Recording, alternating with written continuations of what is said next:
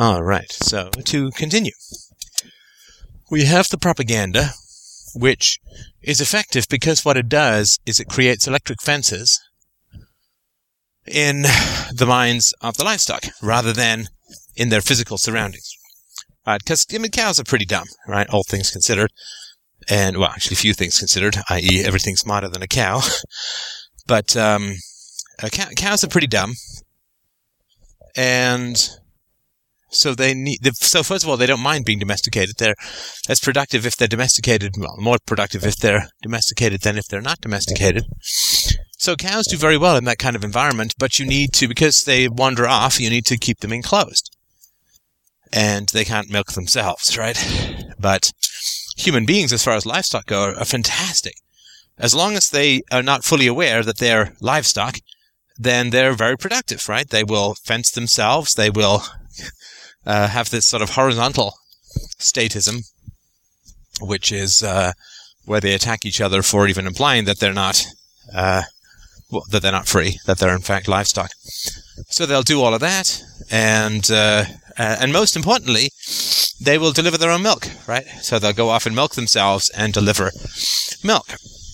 And fundamentally, what human beings pay tax for voluntarily is to avoid the reality that they're paying taxes involuntarily, right? You substitute, quote, voluntarism when you are in fact in a non-voluntary situation in order to avoid the knowledge that you're in a non-voluntary situation because that's very risky, right? Throughout history, that would be very risky and very dangerous to understand. And uh, of course, you are mocked and, and laughed at. The, the rulers don't want you to get that you're uh, livestock, right? So they make it to make it funny, right? While continually training you to be uh, better and better livestock. Now, another aspect of uh, of this is in the uh, enslavement, because right, the real challenge to the ruling class are the very smart people, right? The very smart people are a challenge to the ruling class because they're smart enough to uh, to figure this out, right? So the really smart people may recognize that they are enslaved, that everybody's enslaved. They may pop out of the matrix. So what do you do with the really smart people? Well, what you do is you require an enormous investment of time and effort in order to gain credentials. Right? So I mean, it's completely insane when you think about it, right? There were 12-year-old astronomers in some of the middle in some of the Middle Ages courts. Uh, in other words, people who'd mastered not just mathematics but astronomy of, of the day, who were 12 and 13 and 14 years old.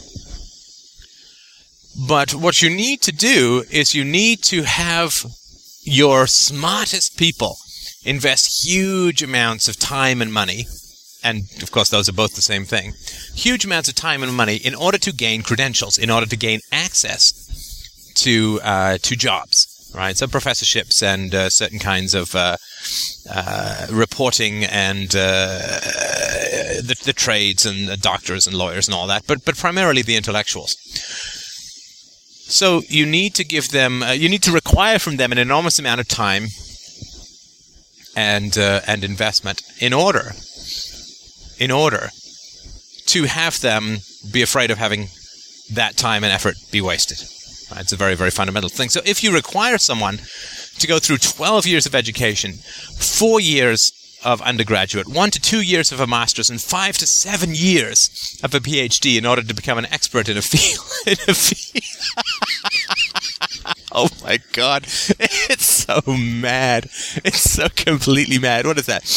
12, we got 16, 17, 18, and then 7. 25 years of education in order to become uh, to become a doctor, a doctor, to have a doctorate in something, right? I mean, I mean that's just completely mad. Four years longer than the average lifespan of the Roman Empire takes to become an expert in romantic art or something like that. I mean, right?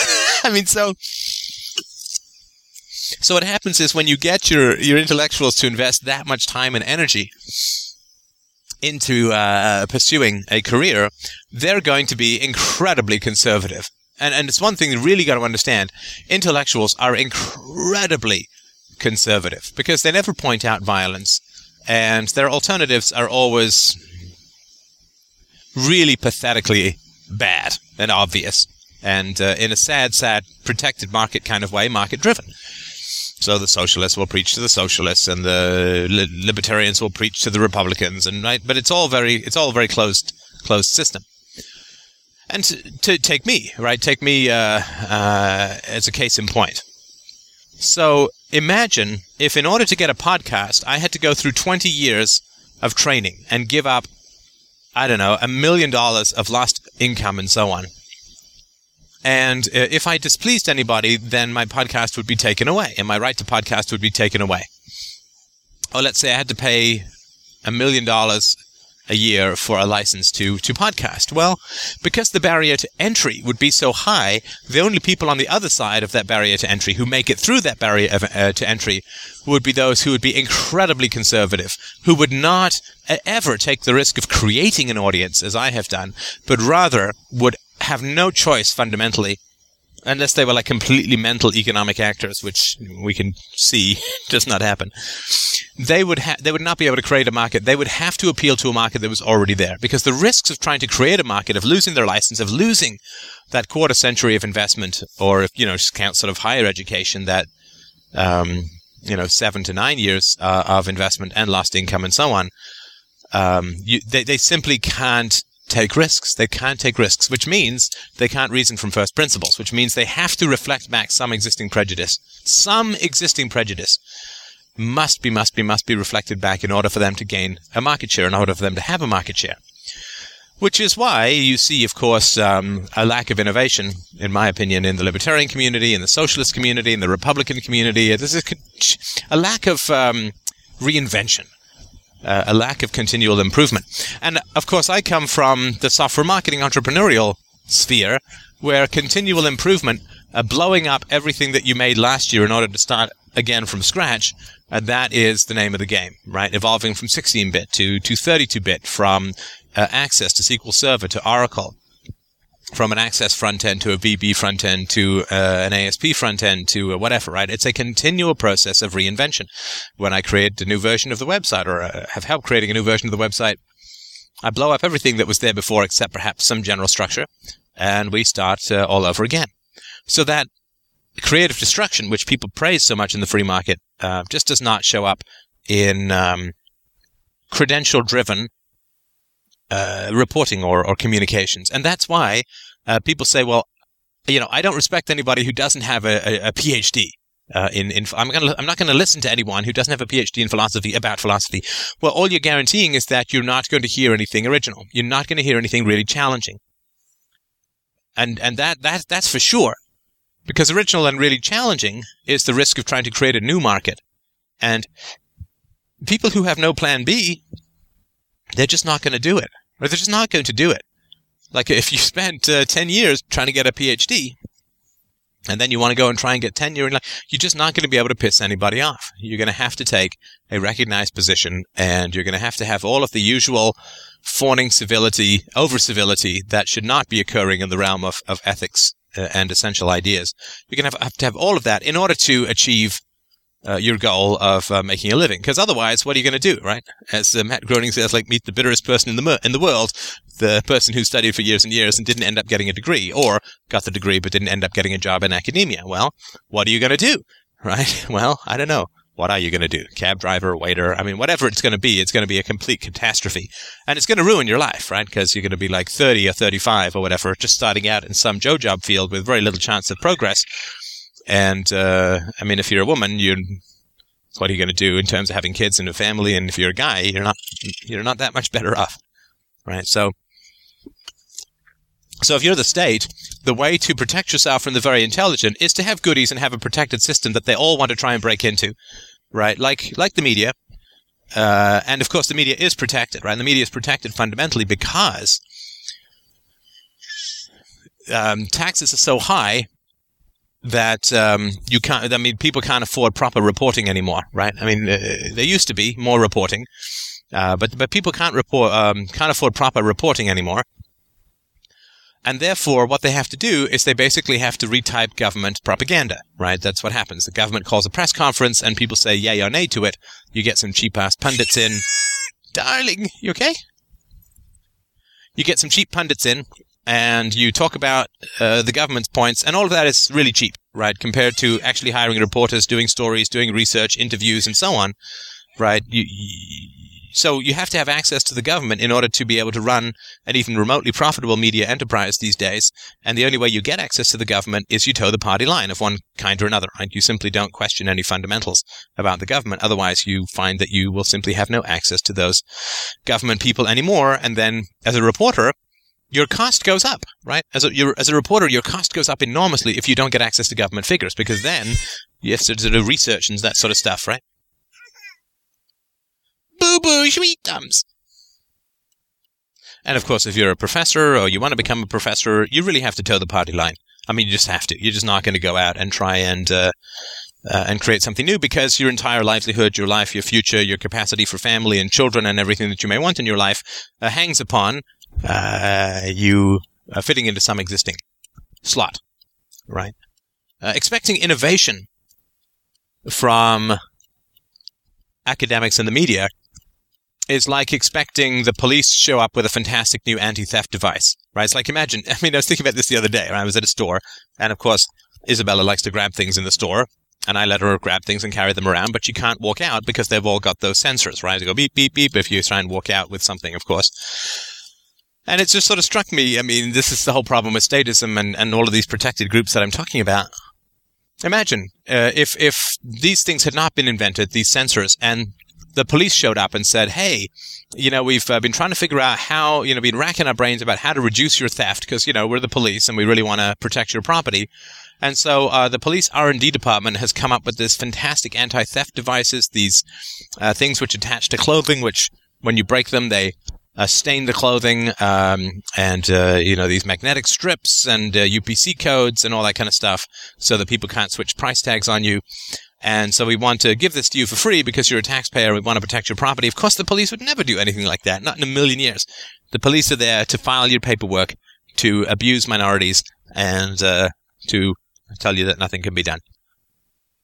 And um, uh, that that's you would no more expect genuine innovation from academia or the media or the other sort of intellectual classes than you would expect the police to show up with some fantastic new anti-theft device uh, you know, hey, we've got these GPS systems which we're going to give you for free or heavily subsidized for your car because we as the police are very concerned about uh, car uh, theft. And so we've got these GPS devices, which means that we can go and track them down within minutes of it being stolen, blah, blah, blah, right? Well, that's never in a million years going to happen any more than you're going to get genuine innovation from, uh, from academia, right?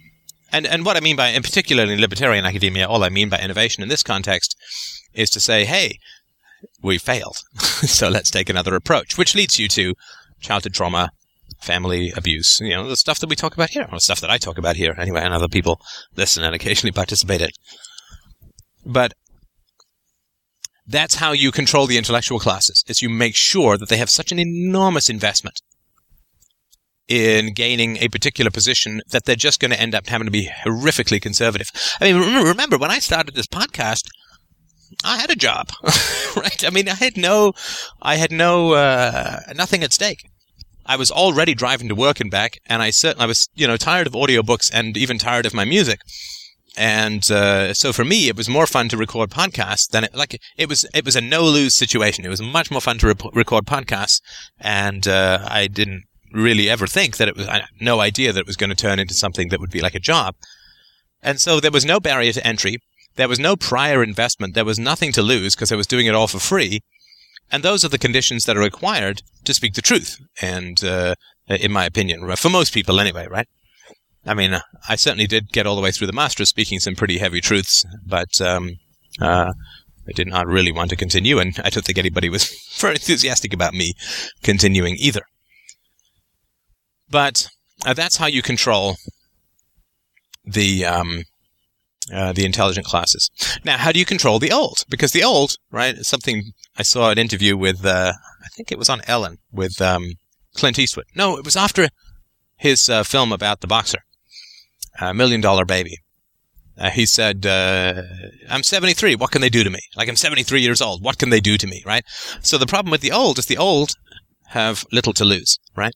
And so they're, they, they have less, fewer consequences to speaking the truth, right? So if you're some 80 year old professor and you've retired, you can speak the truth, right? And what can they do to you?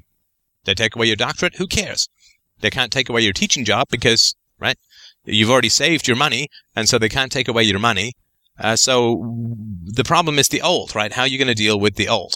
And the fact that the old have uh, much less to lose from speaking the truth. Well, of course, you make the old dependent upon the state, and that way the old uh, cannot. Right? The old and wiser cows can't instruct the younger cows because it would be instant hypocrisy, and uh, so you make the old dependent upon the state, and you do that through uh, pensions and medical care. Right? Money and health care are the two things that the old need because they don't work as much and uh, they get sick. Hopefully, I will at some point say we get sick uh, if I'm lucky, but you make the old dependent upon you. I'm not saying this is sort of any 12 point plan or anything. This is just you know, human beings have a brilliant set of instincts for um, control and uh, and uh, the ownage, uh, ownership of, of people.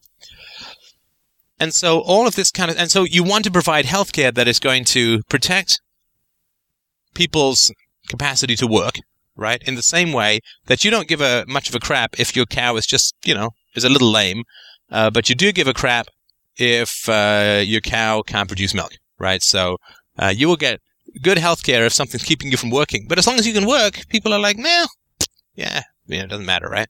As long as you're still productive, as long as you're still producing. Now, if you become non-productive but dependent on the state, right, that's very important as well.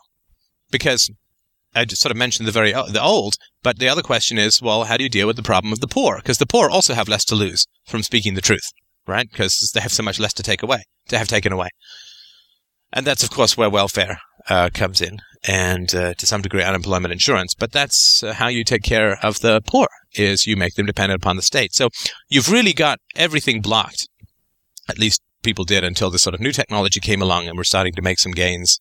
Myself and others, uh, some gains down this road. But that's how you uh, make sure that you know the matrix remains undisturbed by the smart, by the old, by the poor, uh, by the young, and uh, of course it's uh, proven to be a very very powerful and effective system. Uh, thank you so much for listening. As always, it's January 2010. If you have a few extra shekels, January is a lean month for Freedomain Radio post Christmas and all. If you could dig a little deeper and send some money in, that would be hugely hugely appreciated. All the best.